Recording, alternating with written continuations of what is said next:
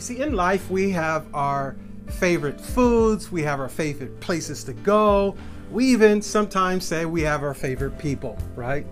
If we're honest with ourselves. In other words, we're partial to people, places, and things. But there's a caution and a warning in the scriptures that God gives us. It says this, but if we show partiality, we are committing sin. In other words, if we think a particular people group, a particular race, culture, socioeconomic class is better than one or the other, we are committing sin. You see, the Bible is very clear, is that everyone is created in the wonderful image of a holy God.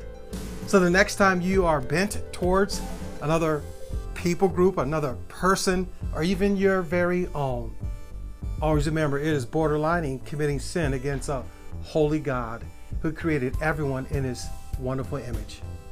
This is Pastor Cedric of Commitment Church with another Weekly Wire. As always, pass this video on to someone who maybe is struggling with favoritism. Stop by our website at loveallnations.org. That is loveallnations.org. May God bless you.